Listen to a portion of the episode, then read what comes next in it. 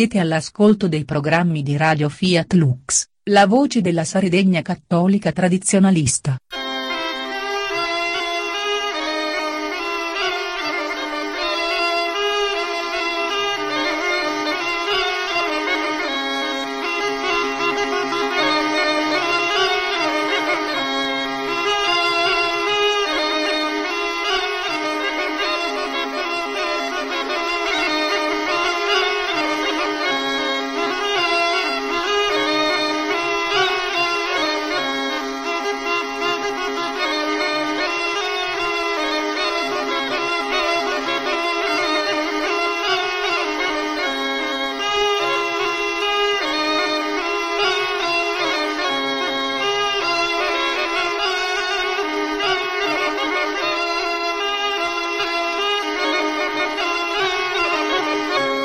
Laudetur Jesus Christus, un saluto a tutti da Alessio Paolo Morrone. Il tema che affronteremo in questa conversazione riguarda le cosiddette unioni civili, ma lo, affrontene- lo affronteremo in maniera atipica. Parleremo, per così dire, di riflesso. Mi spiego. Come di notte noi percepiamo il Sole grazie alla luminosità della Luna, Così non sarà difficile eh, percepire per noi un messaggio in favore alle coppie di fatto all'interno di un video eh, girato da Papa Bergoglio. Penserete che ho appena detto un'assurdità, un'esagerazione o magari mm, un'eresia? Niente di tutto ciò. Se mi seguirete nelle mie riflessioni, percepirete il messaggio anche voi. Bene, Qual è il video di cui ho accennato prima? È un video che circola in rete dall'inizio dell'anno. Per la precisione è un breve filmato atto a diffondere le intenzioni di Papa Francesco per il mese di gennaio. Sicuramente molti di voi l'avranno già visto. Per chi non l'avesse visionato, vi spiegherò brevemente di cosa si tratta. Come detto prima, ci troviamo davanti ad un breve filmato dove quattro personaggi, di cui parleremo più avanti, si incaricano di rendere visibili, plastici, i concetti che il pontefice legge ripreso, ripreso seduto alla scrivania o con la voce fuori campo. E questi quattro personaggi chi sono? Rappresenterebbero rispettivamente una monaca buddista, un prete in clergyman che potrebbe essere indifferentemente cattolico o protestante, un rabbino e presumibilmente un imam il video inizia con i quattro personaggi che sciorinano il loro credo con voce monotona e aria inespressiva. Io confido in Buddha, io credo in Dio, io credo in Allah e così via. Ad un certo punto Bergoglio sottolinea il fatto che, nonostante gli uomini credano in religioni diverse, a tutti gli effetti siamo tutti figli di Dio. A questo punto blocchiamo il filmato Calcando un immaginario tasto pause, strabuzziamo gli occhi e chiediamoci tutti in coro, siamo tutti figli di Dio? Oibò, e da quando? Chi l'ha deciso? Se Papa Francesco avesse affermato che siamo tutti uguali, in quanto creature di Dio, non avrebbe fatto altro che rivelare una verità oggettiva incontestabile. Ma solo io, come cristiano, posso fregiarmi del titolo di figlio di Dio, in quanto battezzato il sacramento del battesimo è una peculiarità del cristianesimo. E lo dico senza paura di essere accusato di superbia o di vanagloria, o meglio, sono superbo, ma di una santa superbia. E in questo caso, se mi vanto, mi vanto nel Signore. E poi, qual è l'unica religione che chiama Dio Abba Padre? Tra tutte le religioni, qual è quella che recita il Padre nostro? Ovvero la preghiera che Gesù ha consegnato a coloro che lo seguono e credono in Lui? Se io chiamo Dio Padre, è evidente che sono figlio, figlio adottivo naturalmente, ma questo status lo posso ottenere unicamente attraverso Gesù Cristo, il figlio unigenito di Dio, il figlio prediletto nel quale il Padre si compiace. Detto questo, andiamo a vedere nel dettaglio quanto il cristiano ha da spartire con le altre religioni saltiamo il buddismo a pie pari e, e, e parliamo uh, dell'ebraismo. Con gli ebrei condividiamo lo stesso Dio, nel dettaglio condividiamo lo stesso Padre di Gesù, con una sola differenza. Per loro Cristo non è il figlio di Dio, non l'hanno mai riconosciuto come tale, anzi l'hanno condannato a morte. In questi tempi di ecumenismo sfrenato non è certamente eh, politicamente corretto affermare ciò, ma è la pura e semplice verità. Quindi, come possono gli ebrei fregiarsi del titolo di figli di Dio se non hanno riconosciuto in Gesù Cristo l'unto del Signore e sono ancora in spasmodica attesa di un altro fantomatico Messia? E veniamo ai musulmani. Per loro Gesù non è altro che uno dei tanti profeti che si sono alternati lungo il corso della storia. Niente a che vedere con l'unico profeta che loro ritengono tale, il profeta per antonomasia, anzi il profeta con la P maiuscola, che sarebbe Maometto. Peccato per loro che il eh, profeta di serie B Gesù Cristo sia il figlio di Dio effettivamente. Ha fatto prodigi, ha risuscitato i morti, è morto, è risorto in carne e ossa, poi è salito al cielo, sempre in carne e ossa, e ora siede alla destra di Dio Padre Onnipotente. Il profeta con la P maiuscola invece ha solamente scritto un libro dettato da un sedicente arcangelo Gabriele, poi è morto e di lui rimangono solo le ossa. Un po' pochino. Quindi, quando in seguito dovessimo captare il concetto che siamo tutti figli di Dio, dovremmo chiederci, ma di cosa stiamo parlando? Bene, riprendiamo la visione immaginaria del video. Ad un certo punto, i quattro personaggi sintetizzano il messaggio di Bergoglio, rivelandoci quale sarebbe il collante che tiene unite quattro religioni così diverse. La buddista dice credo nell'amore, il cristiano credo nell'amore, l'ebreo credo nell'amore, l'islamico credo nell'amore. Ma qui siamo, siamo tornati al 68 al Festival Rock di Woodstock, al Peace and Love, al fate l'amore non fate la guerra. Questo è un messaggio intrinsecamente luciferino. Pensiamoci bene.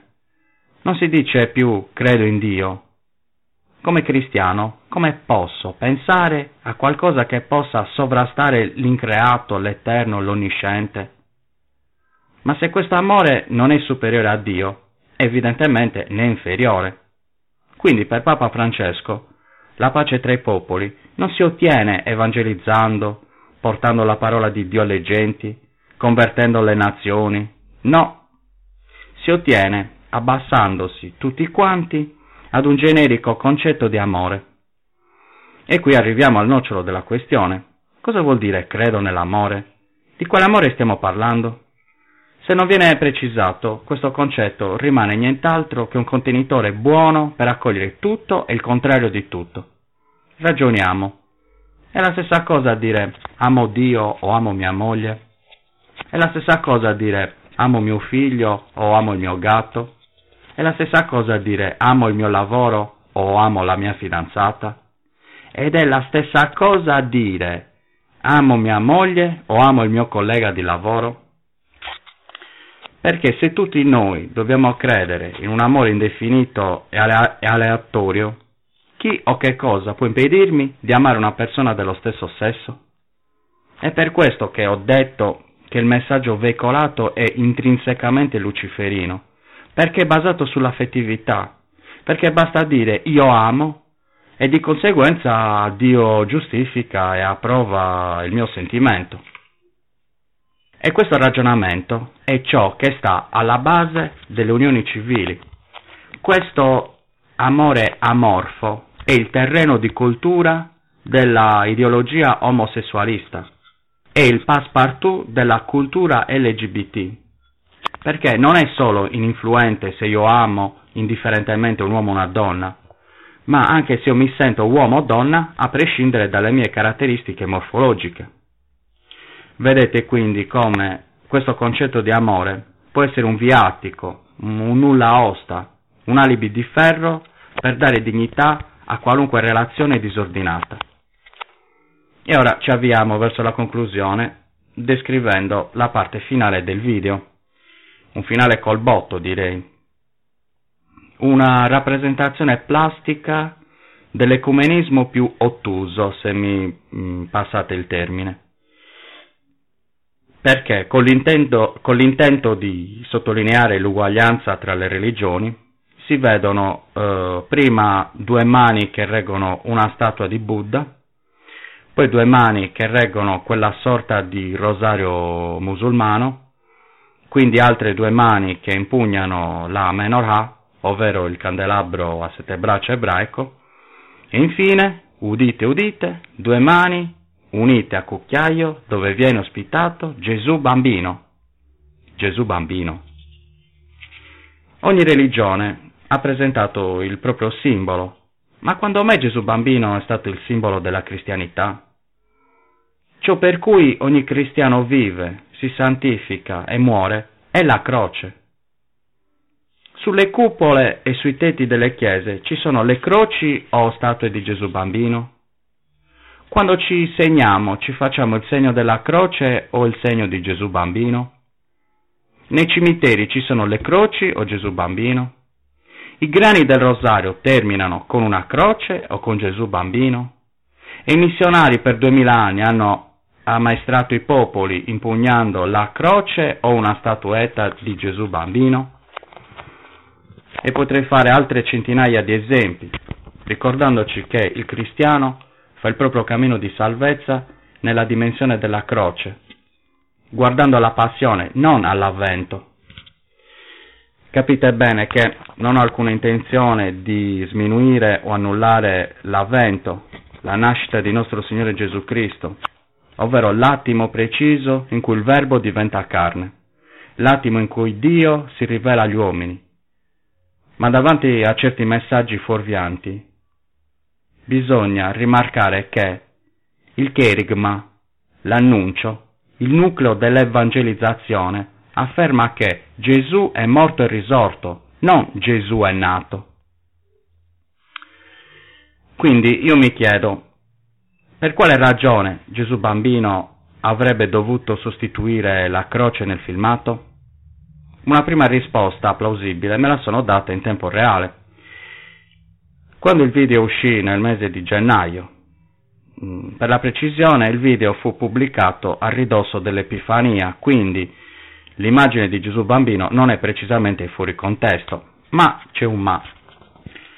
Siccome Gesù ci esorta ad essere candidi come colombe e astuti come serpi, ora eh, mi metterò in modalità serpe per ragionare sul fatto che il suddetto filmato è uscito effettivamente in un clima ancora avventizio, ma come tutti noi sappiamo, un video o un mp3 o un qualsiasi tipo di file, una volta che viene immesso nella rete, diventa eh, automaticamente virale anche se l'autore dell'upload dovesse eh, rimuoverlo dalla rete, ormai il file è di dominio pubblico e in un modo o in un altro si troverà sempre il modo di consultarlo, di consultarlo all'infinito.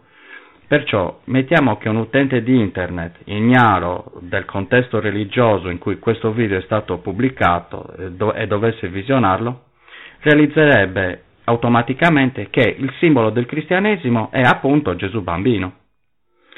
Ma perché dopo più di duemila anni la croce disturba ancora? Perché per l'uomo Gesù crocifisso continua ad essere un mistero imperscrutabile, una sfida continua alla ragione umana. La croce è tuttora uno scandalo per i figli del mondo. È la pietra d'inciampo per il dialogo interreligioso e per l'uomo moderno. Proprio per questo il crocifisso continua a suscitare a distanza di millenni odio e disprezzo, perché ci inchioda, è proprio il caso di dirlo, alle nostre responsabilità. Gesù bambino invece non suscita, non suscita timore, non scandalizza. Chi potrebbe sentirsi messo in discussione da un bambino appena nato? Certamente una nascita non può turbare quanto una morte preceduta da atroci supplizi, da una sofferenza indicibile, eh, seguita da, da una morte e da una risurrezione che va oltre qualsiasi comprensione umana.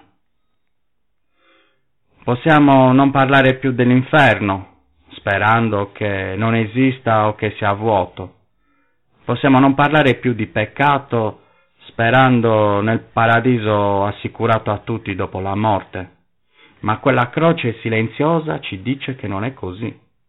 E purtroppo noi sappiamo nel nostro intimo, inconsciamente, che davvero non è così. Per quale motivo il movimento LGBT preme tanto contro la Chiesa? Per quale motivo non gli basta un riconoscimento legale, statale, costituzionale? Perché sa di essere contro la legge naturale e se ti metti contro la legge naturale ti metti automaticamente contro Dio. E Cristo e la Chiesa sono lì a ribadirlo. Per questo motivo non smetteremo mai di ammonire fraternamente tutti coloro che all'interno della Chiesa tendono la mano all'uomo che affonda, non per trarlo in salvo, ma per affondare con lui. Non è possibile affermare che la Chiesa si deve adattare alle nuove esigenze dell'uomo moderno.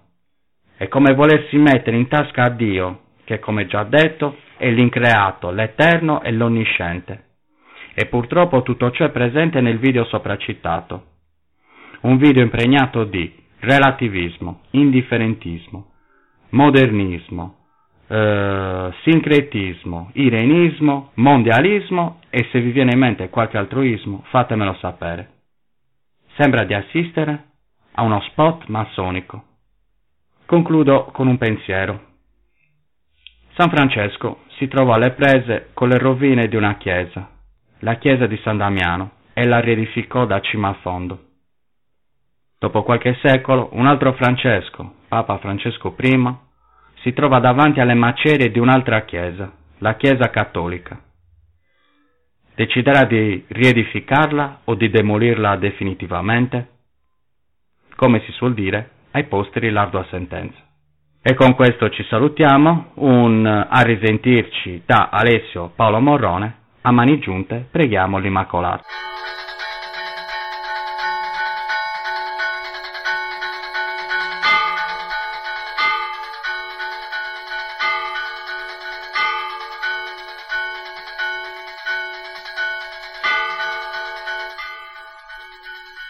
Siete all'ascolto dei programmi di Radio Fiat Lux, la voce della Sardegna cattolica tradizionalista.